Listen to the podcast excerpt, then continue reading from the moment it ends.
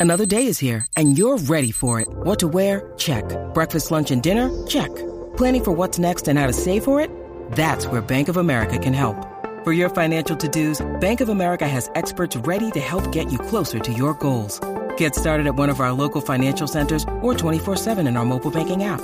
Find a location near you at bankofamerica.com slash talk to us. What would you like the power to do? Mobile banking requires downloading the app and is only available for select devices. Message and data rates may apply. Bank of America and a member FDIC. Hey, sports fans, Coach Nick here, and welcome to the B-Ball Breakdown Podcast. It's been a minute since we posted, but I want to let you all know that I'm about to start ramping up content as we get closer to the regular season. So definitely make sure your YouTube subscription is up to date, notifications on, and strap yourselves in for a lot of content coming your way. If you haven't seen the new defense I developed, definitely check it out on my YouTube channel. Tons of coaches from all over the world are going to be running it this season. And if you're a coach looking for a new way to utterly disrupt the offense, you've got to run the Chase defense. For today's episode, I welcome on the show Eric Fawcett, a team strategy and analytics consultant who first shared on Twitter clips of players in the Korean Basketball League banking in free throws on purpose.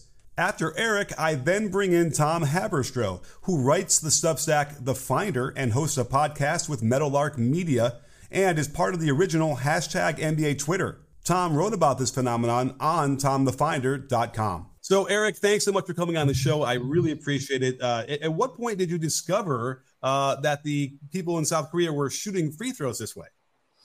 Well, I, I, have kind of this this this intense FOMO about there being some concept going around uh, somewhere else in the world uh, that I'll be missing out on. That's something that's revolutionary and amazing. And and with my work with Division One teams, I just uh, you know being on the cutting edge is something I try to pride myself on. So uh, for me, that means often checking out different leagues around the world. Um, you know, I've got the ones in Europe that everyone's kind of a little bit uh, you know aware of. Everyone knows Euro League and, and ACB and all that great stuff. But uh, you know, I thought, hey, maybe I should check out uh, something different. And to me, I just kind of randomly stumbled upon the Korean League. So just kind of trying to check out some games there, see if there's anything I could bring back to the American game. And uh, I, will say the first time I saw a player confidently banking a free throw and there be no reaction from anyone on the floor or in the stands, uh, you know, I kind of was like, oh, that's interesting. And then I saw him bank the second one.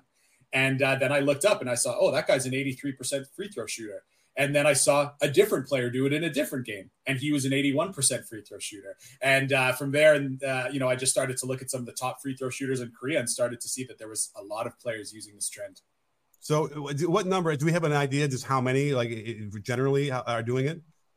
Um, so one thing I'll, I'll, shout out Kirk Goldsberry who did uh, who, who, looked at this and, and, posted it in response to my tweet. But there's there's four of the top nine percentage free throw shooters in Korea are doing it. Um, I looked at two more that were just kind of outside that range, kind of in the 15 to 20 range. Um, so I'll say, you know, not that I've done a conclusive look, but at least six of the top, uh, the top 15 or, or, 20 ish uh, free throw shooters in Korea are doing it. That's fascinating. You know, because I had heard from years ago uh, from some buddies in uh, the Philippines that like the Koreans were doing things shooting wise, uh, mm. like from three point land that no one else, they, are shooting better than anybody else. And I, I never got a chance to quite do a deep dive into it, but he was like, you got to go there and find out what they're doing. So clearly they're looking at this thing right in a, in a different ways and, and, unlocking some stuff. So um, I, I, am fascinated by that. Uh, are there any other you know things that came to your mind when you watch when you deep do a deep dive and watching this stuff that, that, that affect the game in, in different ways by trying to bank it in versus shooting it regularly? Well, of course, the the coach mind in, in me uh, is, is, thinking, what are the other, uh, you know, thinking is the survival strategy? And uh, of course, what you want to do is put all your thought into making a free throw. I'm not really into, you know, how you set your transition defense, how you do anything else. I, am thinking you got to make that shot, and, and shooters have to shoot with confidence. But you know, like if you miss that shot, what's going to happen with that rebound. So, uh, of course, when you see a ball kind of careening off the backboard, as, as, as hard as it is, even when these guys are making shots, I started to think, well, is there a value in the offensive rebounding side of things? So, I started to also look at the misses of these players that were banking uh, to try to see what kind of trends there were with the offensive rebounding. And, and, and that was really interesting because, you know, there's less long rebounds than you would think. Oh. Because I think a lot of the misses are missing far so you can, if of course, kind of trying to describe it, that kind of action of backboard, hitting front rim, then back off the backboard and spilling out, it actually turned into a lot of really close rebounds. However, if you miss left and right, those balls were careening way to kind of the short corner to the baseline. And that was something that, you know, I'd even love to talk to some of these Korean teams because still when they're trying to offensive rebound, um, uh, miss free throws, they're still kind of flooding the middle of the lane like you maybe would with a conventional free throw shooter, where to me, a very high rate of the rebounds were going directly sideways. And it didn't look like teams were quite ready to adapt to that yet. So, to be honest, even though it's a trend that's obviously happening in the Korean game, uh, I, I, think even, you know, I don't think they're even completely uh, used to it yet because there was a lot of rebounds spilling out directly to the left or right of the rim that were uh, really available that would hit the ground, you know, two or three times before being recovered, almost always by the defensive team. So, um, yeah, there's still there's still some conversation to be had about uh, about offensive rebounding off these misses, uh, even in the league that uh, the trend is happening. I believe. Did you happen to look maybe like last year or the year before? Like, did, were they do have they been doing this for a couple of years now? So this is where this is, of course, the other thing I was looking into, and a lot of people were responding to the tweet and saying like, "Well, were these guys, you know, were guys shooting 82% from the free throw line banking? You know, were they 82% from shooting conventionally?" And a lot of these players have been doing it for as long as, you know, I looked just a year or two back. I didn't look, I didn't go looking for these guys' junior film, but there was one player that I thought was really interesting. Um, I, I, hope I'm getting this pronunciation right, but it was Yoongi Ha uh, just based off the the announcers and, and the spelling. And he started the season for the first about three weeks, shooting 66% from the three from free throw line, shooting conventionally, and his misses were almost all short and almost all to the right. It was either short or to the right, and and I mean like way short, way to the right, shooting 66% from from the free throw line. He was one of their important players, and uh, he just switched uh, after three weeks into the season, and he shot exclusively bank free throws. And if you look at his numbers from when he switched, uh, he was at 78%. So this wow. was a guy that went from 66% shooting conventionally uh, to 78%. So that was the one player that I could see that has made a recent change. These other players have been presumably committed to the style for, for multiple seasons. Well, is it 78% overall, or is it just since he switched? Just since he switched. So he ended the season about 75% um, okay. after after starting 66 and, and and transitioning to 70. Truly amazing. And, and and there's no question it, it's uh it, it's certainly something we need to think about for the some of the players over here in the NBA that are struggling because you know the big men who I think are always afraid if they of shooting it too long, right? Like that seems to me what happens, and they're so big, they're so strong, and they can't get you know uh, calibrate their power. Uh, I suppose you have a lot more leeway with power using that board as long as it's straight. Uh, and that's the other interesting question. Although for a big guy like that to, to keep it, uh, there isn't that much more power. They're so strong as it is that they probably could keep it straight uh, and, and, knock it off. I, I, have you heard uh, of anybody yet in the NBA that's uh, that, that, might want to start doing this? I, I don't know. I think it's a challenge, and I think uh, we went through the kind of you know Rick Barry, and then when his son Canyon Barry was shooting a, um, for Florida and College of Charleston at an extremely high level, shooting underhand free throws and I, I, think any attempt they had to have that kind of stick in the NBA, uh, it, fell on, on on on deaf ears. And and uh, I, I, think that when it comes to, to bank free throw shooting, I think so far that that has been the case. So I, I think the question is is whether or not maybe the banked free throw is going to be more palatable than the underhand free throw. Yeah, and and, sure.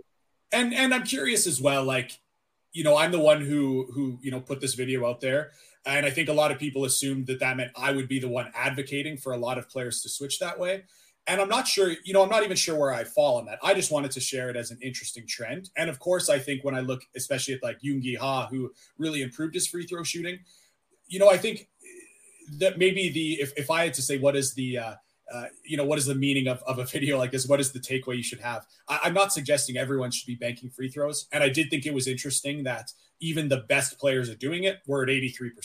And I think that, you know, you look at a lot of leagues around the world, there's a lot of people shooting better than that shooting conventionally. So I so it'd be hard to make an argument that this is the best way to do it. But when I see a player going from 66 to 78%, um, kind of overnight, starting with the, the, like, and there wasn't there wasn't really a transition. He he started shooting well, banking right away.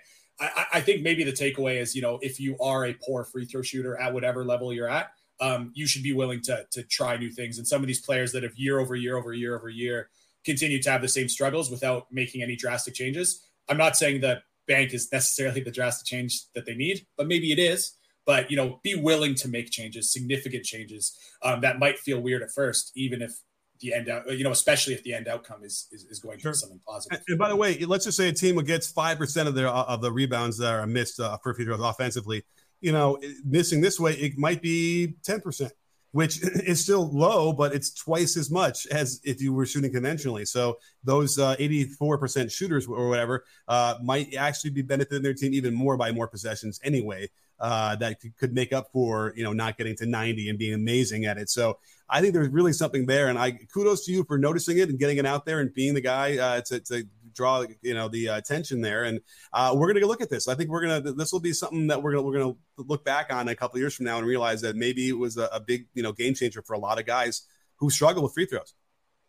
I, will be interested. And again, there's of course been coaches at, at multiple levels of the game, some that would uh, surprise you, to be quite honest, and uh, they have some interest in it. So uh, you know, will it be at the NBA right away with a couple guys trying hits? I would not predict that, but uh, you know, NAI and Division two coaches, uh, some of them are very keen to get their you know fifty percent guys guys to do it. And again, coaches that are always looking for an edge, I, I think that there's going to be some intelligent coaches that again are looking at well, if my free throw shooter is going to miss forty percent of his shots anyways, but the offensive rebounding value is you know twice as much. Well, you know, on a points per possession situation, that could be 0.2 or 0.3 more on on a free throw attempt, and um, that's the kind of math you can do. And I think when it comes to you know setting your transition defense, um, there's some value there with the way that these these missed shots will often spill towards the corner. Well, there's an opportunity for some live ball trapping, or even a situation where you can just jam up an entry pass a little bit, uh, or an, an, uh, an exit pass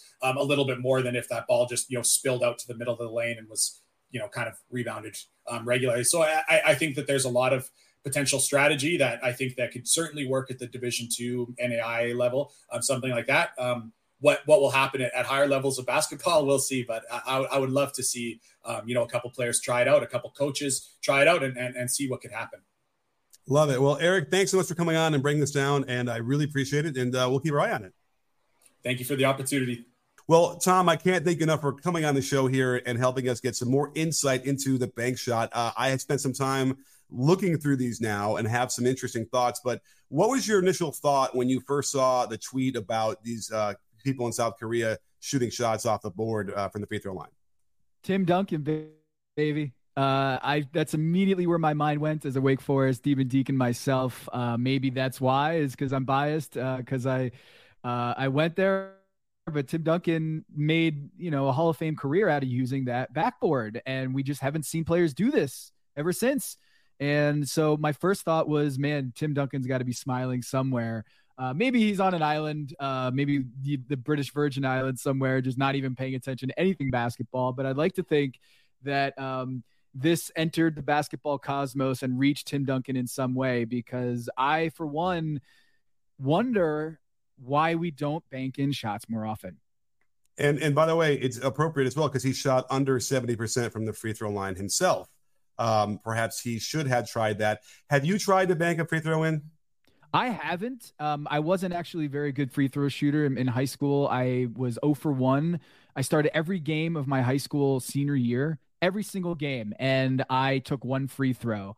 Uh, I missed it. It was a one and one, and uh, my buddies at the half court were laughing. I could hear them in the back of my mind, and all I could think about was, "Don't screw this up." And sure enough, I did. And I think that has a lot of lesson in NBA players too is um, DeAndre Jordan, I think, has talked about the fact that when he goes to the free throw line, he thinks in his head, don't airball it.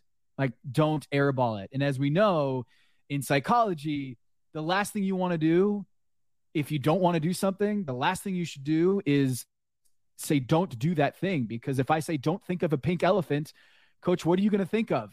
A pink elephant, right? And so, uh, I think a lot of the psychology of this uh, from my high school career and for Andre Drummond or DeAndre Jordan or Steven Adams, um, I'm sure they're thinking of the negative of how embarrassing it's going to be if I really miss this rather than the positive of, man, what if I just shot 60% by banking it in? Wouldn't that be great for my career and my team? Absolutely, and, and we've seen radical difference, you know, tr- uh, attempts by players in the NBA to improve um, and with Shaq had gone through all this. And and by the way, the whole mental aspect you're describing, if you can't get it on that end, just watch uh, Ghostbusters at the end because you see what happened there with the safe off Marshall Marshall Man. Um, and so, uh, but like it's it's rev- it's it's amazing to me when I saw that and never considered it, having had every manner of ability of player in front of me to help try and shoot better. Um, I'm actually kicking myself. I was on the court last night. I should have shot a couple just to see it, but I, I could get the sense that it's it, it could be harder. So there's obviously two trains of thought here. Um, is it is there less margin for error or more margin for error on this thing? And I feel like this was sort of what your idea when you started to write in your Substack about this. So what did you, how did you solve this uh, this question and, and whether or not it would be easier or not? Well, there's this professor at NC State that has literally studied banked in free throws for years, uh, literally studied the perfect trajectory of a jump shot or a free throw, um, millions of shots that they've studied at NC State. And what he found was that banked in free throws for the normal person aren't a good idea. But for really strong individuals, really big individuals that don't have any problem with the extra force that it requires to bank in a shot, it might be a good idea.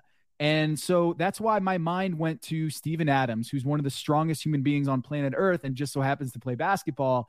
Um, and he just so happened to shoot 36% from the free throw line, is when Dr. Larry um, Silverberg brought this up that stronger players should try this because they have a be- they have a physical advantage that makes it easier for them to bank in a shot.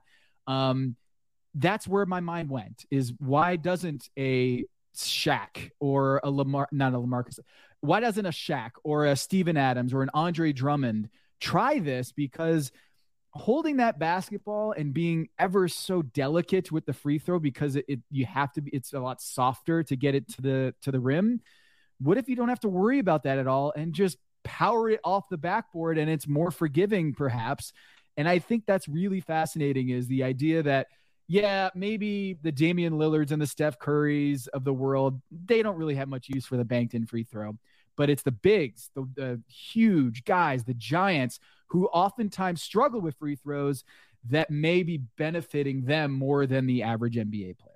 For sure. I, am going to name drop here, although it's not like, you know, the most amazing name drop, but I was speaking with uh, Jon Koncak, uh, of all people, not long ago, who was a pretty good free throw shooter. And what I wanted to want to know from him was, as a big guy like that, it was it your fear that if you try to shoot like a regular free throw, like the guards learn, that you're just going to go over the backboard with it because you're so big and so strong. And he confirmed that. So I think that that is a real thing for the. And I don't blame them. They're huge. They're seven feet. They're whatever. All this power. Because I, I agree to to bank it off the backboard for a normal person you know, you're always trying to make the shot more effortless, right? So that everything flows and it's rhythmic and it's easier. So to add that uh, degree, and when you watch some of the misses, we'll, we'll get to that in a second. Actually, you, you kind of start to realize how there is a lot of. Um, I, I went from there must be a much bigger margin for error. You can hit that backboard harder. You just got to keep it a little straighter. But when I watched the misses of one of the players doing it, I started realizing, man, he's missing some in and outs you know, and there's a couple inches off here or there that he doesn't quite nail it. When it looks pretty good, but it didn't quite do it. and it goes out, it, it misses. So I don't know. I think I might have switched now to think that there is less margin for error. Uh, and uh, the professor that you're talking to, it, it, kind of got the impression that maybe he felt that um, there it might not be less, but it's not more margin for error. Is that safe yeah. to say?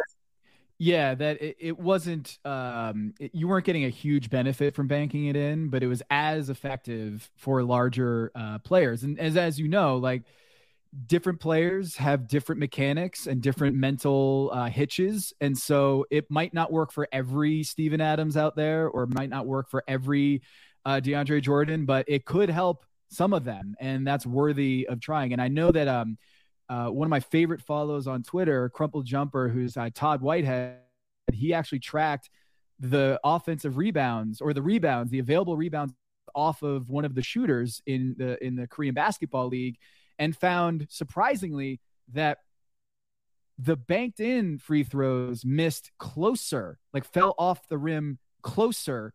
Uh, it wasn't ricocheting out to the three point line as much as he thought, and on average, um, it bounced off the rim a lot softer and therefore like the off the, the available rebounds you didn't have to go very far to get those and that was surprising to me i would have thought that the more traditional free throw just shooting it it would be softer off the rim but what we're finding is that in this small sample size that that todd figured out um, that the banked in free throw it's not as crazy of these bounces. And maybe that we're overestimating that.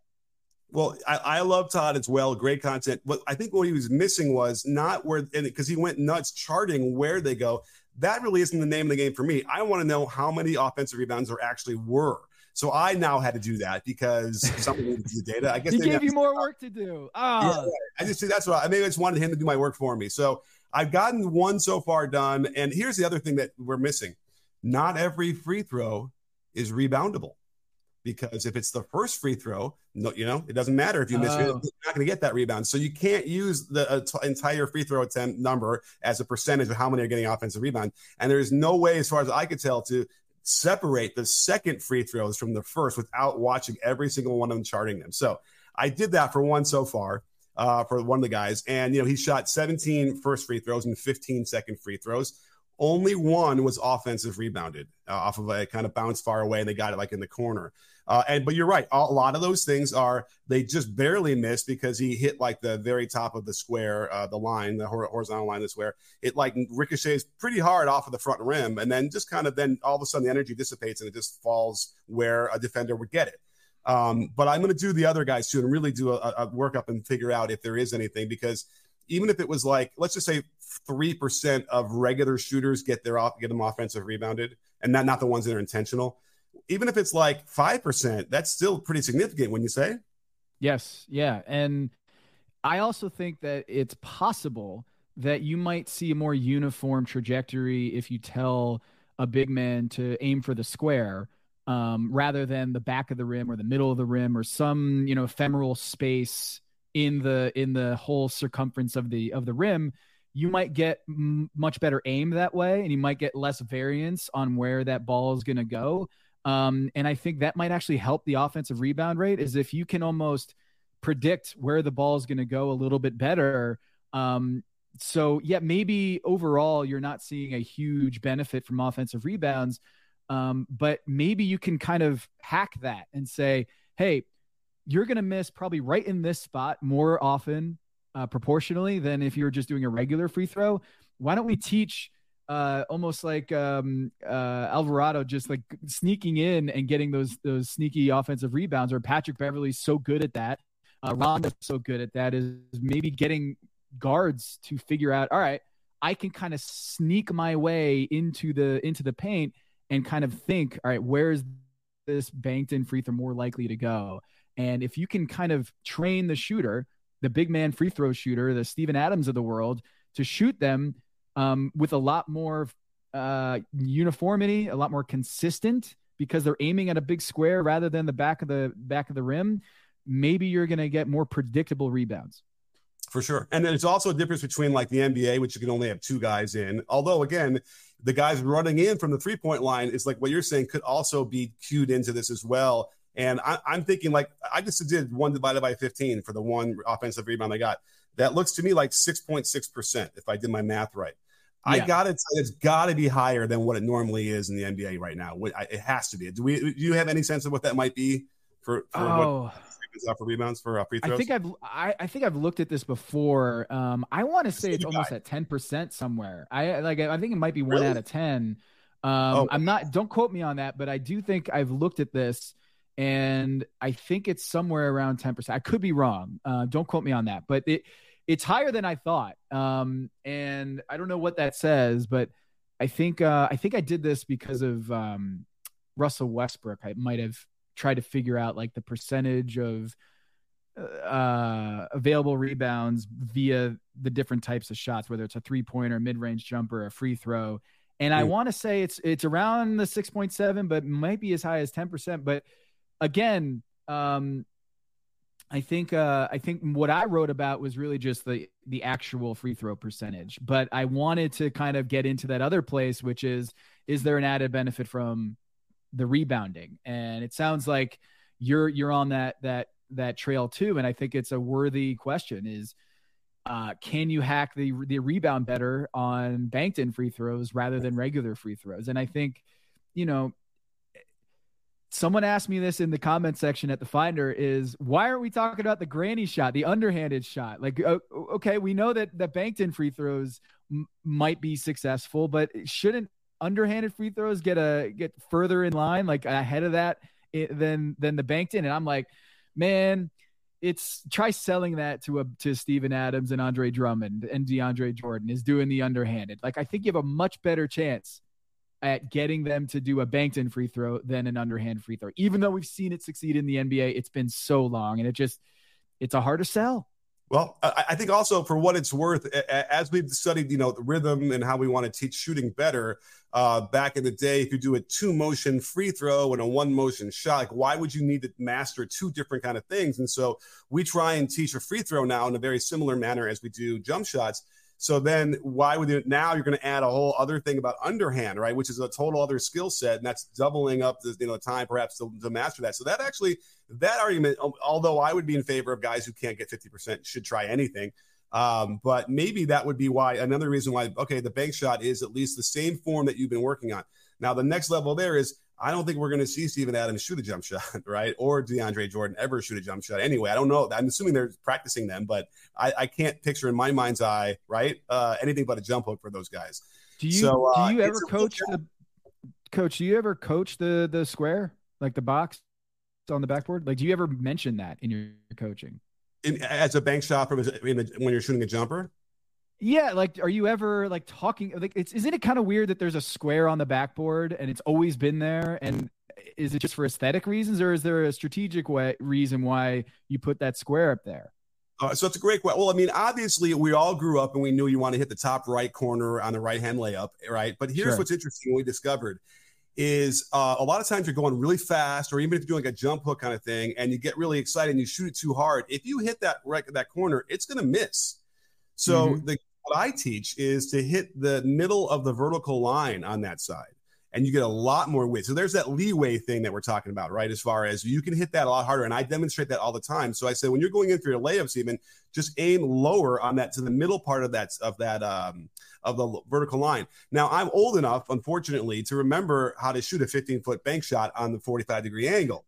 And so I did a video last season about Russ uh, and a, a little bit about how he kept trying to shoot those and yeah. what what was what's been lost right there's like a uh, information about the bank shot no, no one seems to know anymore is the idea is that from 15 16 17 feet you want to hit the ball the ball needs to hit like on, on the way down so yes, after he, he, has a very line drive mid-range jumper where it just feels like yeah. he's he's just like throwing it at the backboard rather than right. having the touch and the arc yeah and I and I found some Tim Duncans where even Tim Duncan, while it's pretty flat, does have a notion of um, it starts to go down and then it hits. Uh, Russ has hit the backboard on the way up on some of his shots, right? yeah. And so it really is something he needs to stop shooting, I think, or someone needs to help him understand a little bit more about that. Although I don't know spatially if that's how hard that would be for a guy to like master at this point. So, um, so yeah, but no one teaches like the the John Wooden, uh, no, sorry, not Homer, uh, John Wooden, I had the VHS tape of John Wooden in 1984 teaching that. And I, I would remember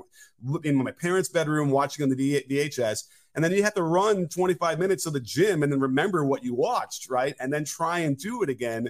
Uh, thank God we have phones now where you can be on the court and watch the stuff. Uh, and do it. But um, yeah, so it, it's not really a thing. Maybe we should bring it back, bring the sky hook back, bring the bank shot back. I, I don't know. I mean, it's you know uh, Sam Jones is not, unfortunately is no longer with us, but like he was a guy that made a Hall of Fame career like Duncan, but even farther back on those shots. Well, I think uh, a lot of this is mental, a lot of it is psychological, and I kind of feel like, coach, if one guy does it, you're going to see a lot more do it. Like it, it's almost like there's a um the first person who breaks through the glass is always going to get bloody and i think if Steven Adams does this uh, and I and it succeeds, I think you're going to see a lot of copycats. Is like, hey, if Steven Adams can do it, man, like he's a cool dude. Um, like he's he's burst through that wall so that we could we could all do it. I mean, he he he he crawled so we could all run, right? And I think that would be really cool is to see um you know the kind of copycat nature of this is having other big men try it because one person seemed to succeed with it. And then i come back to the fact that tim duncan did this and was one of the best players of all time and no one really did that. And maybe that's because tim duncan ain't selling that many shoes. I don't know. If he has the same cool factor as say steven adams or someone else um, deandre jordan that, that would have that sort of magnetic appeal that would drive a lot, inspire a lot of players to copycat. It, it is interesting because again, there's a lot of players you think about in the past. Like, there's not many who are associated with that. Scottie Pippen would do it, and he was also very good at that uh, from from mid range and it, a little farther.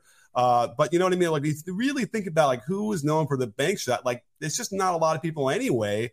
Um, even though, again, if you were born and you were playing in the 50s and 60s and 70s, like you would have mastered that shot. So I, I wonder if it's ever really been a thing uh, that, that people are really willing to do. And again, how often are you at the 45, you know, in that mid range to shoot it? Or, yep. you know, uh, and then we could talk about like I'm obsessed with a one footed three point shot. Uh, we could talk about banking in three point shots then in theory, right? If you got really good at it. But uh, I, I can't imagine there's a the margin for error on that one's got to be pretty small. Well, with with seven footers especially, um, I think just I, I talked to Rick Pitino about this because I did a, a, whole study on why Andre Drummond and other big men, Shaq, really struggle at the free throw line. And the theory was that um, big men, because they have bigger hands, the ball is like a tennis ball in their hands, and it's harder to shoot that way. I didn't find any evidence statistically that this is true at all is that bigger hands make it harder to make free throws. If that were the case, coach, wouldn't Kawhi Leonard have a really hard time shooting free throws? Right? That's not the case. A guys with huge hands, it doesn't have any impact, and and therefore, uh, the other side is true. Is like I was looking at the guys with the smallest hands. Do they have really good free throw shooting rates? So I looked at the actual the numbers from the combine is hand size compared to their free throw percentages. And there was no evidence that that hand size has any impact on your free throws. I think Yao Ming was another one where it was like this guy has huge hands but has no problem hitting free throws. But then there's Shaq. So I think I'm, I'm curious your thoughts on, you know, why Steven Adams and the big men of the world have a hard time making free throws because I've I've looked into the data, and the hand size thing seems to be a, a myth. For sure. And like Dr. J, who probably had the biggest hands of all, was 78%. Uh, I tried this with free with uh, the, with tennis balls. I, I wanted to see this with the lower baskets, simulate what it would be like if I were seven feet and whatever.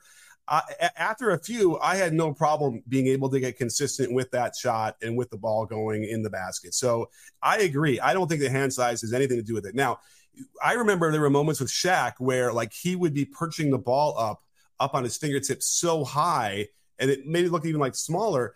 And I think that that plays into the myth of you need to have space in between the ball and your palm, which I'm sure we all remember learning that, right? Two fingers in between here. But when you actually look at all the great shooters, I I had yet to find any. There is never any space between the palm and the ball. That's a complete myth. And so I feel like those um, a lot of times you get these. Oh, I'm a. I'm not gonna. We're not gonna name names, but you get these shooting coaches who are probably rooted in a time before they really understood what the real shooters do, and so they're giving him all of those, uh, you know, those fake fundamental stuff that we that was developed over the, all those years. And uh, and those big guys are just really just struggle with them when it would just be a little bit more out of the box, you, you know, with the either the bank or you know turning your feet more like DeAndre Jordan if he would have just turned his feet more to the right, so his left hip and left elbow are more in line, I, I, think that would have done wonders. And he started to do that one year, and he was making them like in the preseason. I don't know if you remember this. I remember I was at the, mm-hmm, at the uh, mm-hmm. I remember at being at the um, training camp and watching him on the side, and he was just making him, making him. And then he got nervous, I think, before the season started, and then just went back to the way he was, square elbow, the whole thing, and he started clanking them. So I truly believe that there's something about the lack of um, uh, you know, getting out of the box on these things to really get to, you know, something individual, which would really help those guys. Uh, and if that's what it is, if the bank shot could be it, if underhand or whatever, uh, for sure, those things would, would really, really help. Um, and I'm open to all of them. The thing about copycat really quickly was I was talking to a coach yesterday uh, about a defense that I actually invented. And it's kind of radical because you play behind the ball. And mm. I hmm. said, uh, and I just did a video on it, and I have all these coaches from uh, who I said, you know, email me, I'll come help you install it. And almost all of them are from international. No, almost nobody's from America. And he was like, Of course, in America, we are all copycats. We don't want to be creative. We don't want to be looking at things. But everywhere else in the world, yeah, they're looking at basketball in a lot of different ways. And so it doesn't surprise me at all that, like, all of a sudden, you know, places like Korea, South Korea would yeah. have these guys baking it in. Well, like I I I talked to Eric about this, and uh, I was just like, "What? Why were you watching Korean basketball league highlights?" And he's like, "Because that's where you find these things. You find the unconventional, the innovative, um, the off the wall, radical strategies because." There isn't the shame of the history of basketball that we have here and what we're supposed to be doing and what we see on on national television on First Take or inside the NBA uh, sets where they they can kind of trash players for doing things unconventionally or say like that that's not real basketball and they don't have that sort of um, that that cultural shame that you might have here in the states and i think that's as much to blame for free throw woes by big men as anything.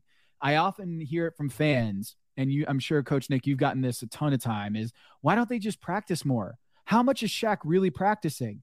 And oftentimes I find that too much practice can be a problem, is that you're convincing yourself that I've got this fixed because, as we know, Dwight Howard makes 84% of his free throws or something close to that in practice.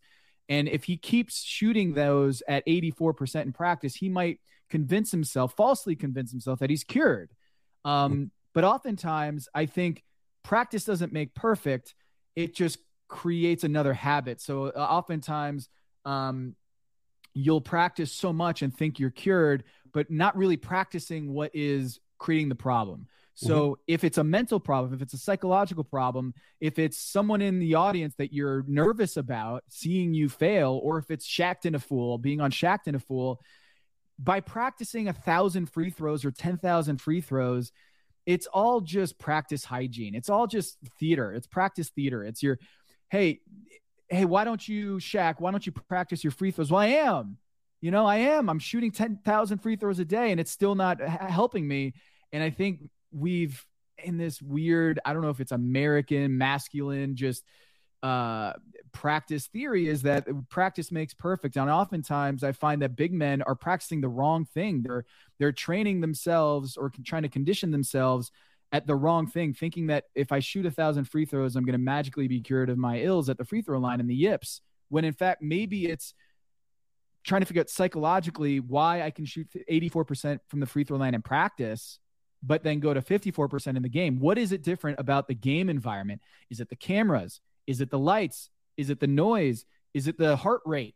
Is it the pressure from my teammates? Is it the the taunting from the fans? Is it taunting from the opposing coach? Like what are those changes in the environment that is causing that drop in your free throw percentage. Most of them, I'm guessing, Coach Nick, have nothing to do with the number of free throws you practice in a totally dissimilar environment in a practice gym. Well, you know, I, I pride myself on watching a lot of games, but it's possible you've watched more than me. So maybe have you ever seen a player take like 10 free throws in a row in a game? All in no. a row? no, no, right? So that's the other thing. We need to, if you were to time the amount of real time in between someone taking like that second free throw and then the first free throw again later uh, after they get fouled, you're probably going 20 minutes in between these free throws. And yet you're going to practice like 100 in a row. And like I said, that simulates anything. I mean, that's to more exactly to your perfect point was that they're not even getting close to simulating what it was like. You might remember Steve Kerr had a good story with Chip Engelland about him struggling in Cleveland shooting when he first got to the league so what they would do is they'd shoot a few, then they go sit in the bench for a while and chat, and then they go back and shoot some more because that's what it was like in a game for Kerr, right? He'd in, then he'd be on the bench, and then he'd be back in. So, and that really, really helped. So uh, until we could kind of do that, I mean, I, I remember it's like how do you create pressure filled free throws though to practice it's not easy because you kind of always know well we're just in a practice there's no one in the stands so that's a huge challenge i'm not even sure i mean i uh, all I know is that like the most pressure filled free throws I ever took was Winter Carnival uh, in high school, juniors against the seniors, and we had to shoot free throws to determine who was going to win that game. And everybody in the gym was there, and if you missed, we lost. And so. Yep. I made them by the way, but uh, I there was never more that could I don't know if there would be more pressure on me than like in an NCAA tournament game for the fi- in the finals. That that was crazy, and that was well, great experience. I mean, pressure w- works both ways. Is we always think about failure on those big moments, but we don't often think about visualizing the success. Like when you go to the free throw line, um, how many players, especially ones who struggle, think about the swish or think about the make and then and visualizing it and simming and thinking about what that would feel like. I feel like a lot of that negative energy is cr- crippling them at the free throw line is just thinking about the failure and i remember in, in high school just what when we were going to end practice when tom you're going to go up and make those free throws at the end of practice you're exhausted you mm-hmm. want to get home uh, it's nine o'clock at night you got school the next day and you're just like you just want to get home you don't want to have to run sprints but if you miss this free throw we're going to run sprints until you make it and so that, you know, simulates the heart rate, the fatigue, and the pressure at the end of practice having to make those free throws. It's not a perfect game situation, but those the, the pressure and the mental the psycho- psychological stakes um, mm-hmm. I think are a lot more effective at improving your ability to convert free throws rather than just mindlessly catch, shoot, catch, shoot for 150 times with the with with your buddy. I don't think that is really effective training. For sure. Now the only problem I always had with that was you got one person shooting and everybody just standing there watching, waiting. Like there's no way to to to uh, scale that and have everybody shooting free throws under the pressure of everyone's going to run in, in weird ways. Probably a way to figure that one out. But then guess what you're doing? You're kind of negative stamping that as well, right? Because you yes. know if you miss, everyone's going to go, ah, god damn it, and they're going to run. You know what I mean? So it is an interesting um, thing where um, you, if you make it, then you to... get some sort of reward. Like maybe that's if you make it. Uh, there's no cost if you don't make it. If you miss it, there's no cost. But if you make it, I don't know. You get you get free Dunkin' Donuts or something like that after practice. That probably is not a good reward for for an athletic performance, but you get the idea. Is like if you make this, uh, you get some sort of reward uh, for the team or for whatever it is. So you start vision, thinking about the make rather than the cost. Which I think um, I mean I think you're onto something, especially because then you know I, I and the reason why I'm really against running like suicides. I, I, don't think any, there's nothing about running in a straight line at a predetermined distance at a predetermined time that has anything to do with basketball. And I don't know why you want to waste your practice time doing those. And so, you know, uh, eh, but I used to do it all the time. The reason why I rail oh, against yeah. a lot of the old school stuff is only because I spent uh, over a decade doing them and like scratching my head about it all the time, thinking, why are we doing this? Well, you know, I saw Rick Pitino do it. I saw, you know, so and so do it. It must be right. Um, so all those things factor in, and I think that there's also a, another to get back to the mental side. There just also seems to be a, a, a, reticence to adopt these things or even to accept that the mental aspect is very important. I mean, I just got into it about um, talking about, uh, well, I talk about coaching and the communication using anger and disgust all the time and how that can, we know how the brain reacts chemically in the face of anger. And if you understood that as a coach, you would never use it in a game because you would severely affect the production of your player. And yet we still have it and they still think that it works. And worst of all, the players think they need it to do well. That's really makes me that kills my soul. So it's I think an reticence to discuss the mental aspect of a lot of these things, and I think it ties right into the free throws. And again, why we are missing and what we can do to fix it. What is what do you think about that? I I don't think there's any coincidence that you're seeing this in the Korean basketball league and not at the Pac-12 or whatever is existing in the Pac-12. Like I think having these uh, radical strategies um, in a league that I don't think has the same history or the same pressure uh, maybe different kinds of pressure. I don't know sociological. Um, so, so sociologically, like the difference between the fans at a KBL game versus an NBA game or an NCAA game. Um, but I don't think it's, you know, I who was it? Um, who's the guy at Louisville who did the underhanded free throws? Um, Scooter Barry, or I mean, I mean Barry's. Uh, no, recently, no, there was an NBA. There was a big man. Um, I forget his name oh, that, yeah, that yeah, did. Yeah, he he did it and it was like really promising that we're going to now have a guy in the NBA who's doing underhanded free throws um, but it didn't really catch on and and I think um, all of this is fascinating because I think you know like step back threes probably 10 years ago we'd be like why would a guy ever want to get further away from a long distance shot and think that's a good idea? And now it's everywhere. So whatever um, whatever radical idea that you have like with your defense of trailing the ball um, if it helps you win games, who cares what it looks like? And that's why I think Steven Adams is a perfect candidate here, as I wrote about on the Finders. I don't think Steven Adams gives two flying kiwis about what he looks like at the free throw line, as long as it helps his team win. Uh, and that's why I think Steven Adams, we're going to make this happen. Steven Adams banking in his free throws next season. I'm rooting for it. Let's make it happen. All right, Steven, if you're out there listening, then we're, we're, we're going to figure out how to help you get there because I, yeah, I, I agree. I think if anybody was going to do it, he would do it because he does not care what he looks like or whatever. He just wants to make the shots.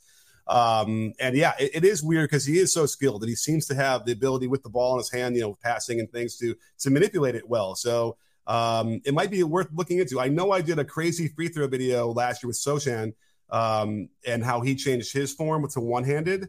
Uh, and I threw in a couple other guys with really ugly forms, but I, I, think I forgot. Did I forget to put Steven in there? I got to look at it, but I'm going to revisit that for sure. Oh, and there was someone else, and I missed, who was almost as bad as like Chucky. Um, who was the guy? Chucky, uh, Chucky Brown. No, who who was the, the worst free throw form of all time? You know, um, uh, oh, Chris Dudley or no? Um, well, it bad. It was somebody else. Anyway, uh, wow, this is my brain uh, in the morning. I don't know. You know, there was someone who was so bad. It was like Charles Barkley's, uh, you know, golf swing thing. Um, anyway, golf swing. Um, uh, yeah. But anyway, it's, it is fascinating how you can get that far uh, to the NBA and and sort of lack. And I so I get the fans lament about why they're not better at it, but uh, again, once we can accept. Oh, and by the way, like guys like Karl Malone, remember he was struggled a lot of times. And what did he do? He didn't change the mechanics. He changed the mental part of it. He would he would whisper stuff to in his ear, which is completely just that what you're talking about as far as avoiding the negative uh, thoughts there. And he became, you know, decent, you know, good enough until like the NBA finals a little bit. But anyway, other than that, he was pretty good. And so, um, so there, there are that, you, that is a lot of times the solution.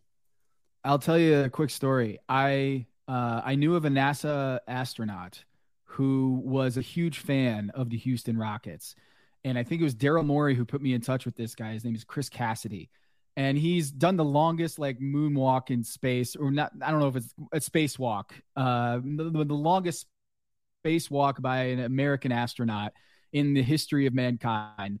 And this guy loved watching the Houston Rockets, huge Houston Rockets fan and he just had a tip for for the the guy Dwight Howard I think at the time we talked about like how would you cure his free throws and he's like we have astronauts who are like the smartest most athletically gifted like the highest achievers of human performance on planet earth who have the yips about certain things like they they do this training where the, a simulation of catching like a a ball in space and the gravity and floating and just catching it. And they can do this a hundred times out of a hundred. And then as soon as they get in the simulator, just like J- Dwight Howard can shoot 84% at the, at the practice gym, but then collapses in the games, they get the yips and they suddenly can't catch this, this thing. And he had this tip for whatever reason. It is the cure all for his astronauts when they get the yips. Wiggle your toes. Wow. Wiggle okay. your toes. So he would be like, wiggle your toes when you're trying to catch it in space. And they suddenly lost all of the yips and they would just catch the ball. And there's something about the physiological or the nerve, the neurological um, track that cuts off that yip and cuts off that, that, that hitch. And suddenly, just by virtue of transferring a lot of your attention and energy to the toes, mm-hmm. you're curing yourself of this mental roadblock. And he was like, I would tell Andre Drummond, I, I would tell the Steven Adams of the world, Dwight Howard's of the world, at the free throw line, just right before you shoot your free throw, wiggle your toes. And I don't know if that's ever gotten to those guys, but I would be fascinated to learn that if you could just transfer a lot of that nervous energy and that negative energy into something like physical or mental, just like thinking about something like Karl Malone, um, you know, whispering something to himself.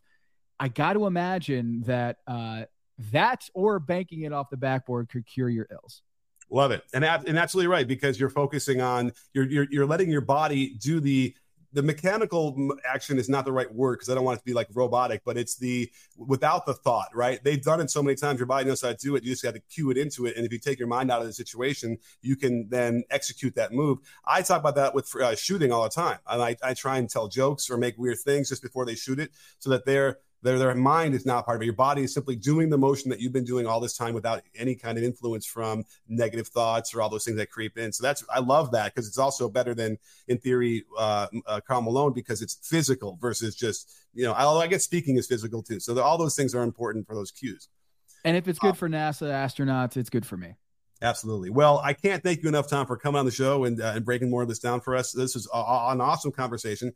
Uh, I mean, not that I, am not even one of the original like NBA Twitter people. I, I think you are, right? You're probably hashtag. You you go to ground zero back in the very beginning, don't you? Uh, I think so. I, I don't know. I, there's there's plenty of people who were there before me, but I would I would say I was on the early side of things. Yeah, yeah, yeah. And and there's just not many not many left. I feel like right after 13, 14 years, it's like uh, an interesting slog. I I get so many of my story ideas on Twitter, and and as much as I'd like to say that it is a it is a hellscape on Twitter these days, I I gotta admit, um, I love going on there for story ideas, and I'm so glad I did with the banked in free throw and Eric Fawcett's um, revelation and his video clip just really opened up, I think, a really cool universe of basketball theory. And I think this is just really fun to talk about. So thanks for having me. You got it. Anytime. Uh, and don't forget, sports fans, at B-Ball Breakdown, we're not a channel, we're a conversation. You in? Are you in, Tom? I'm in. All right.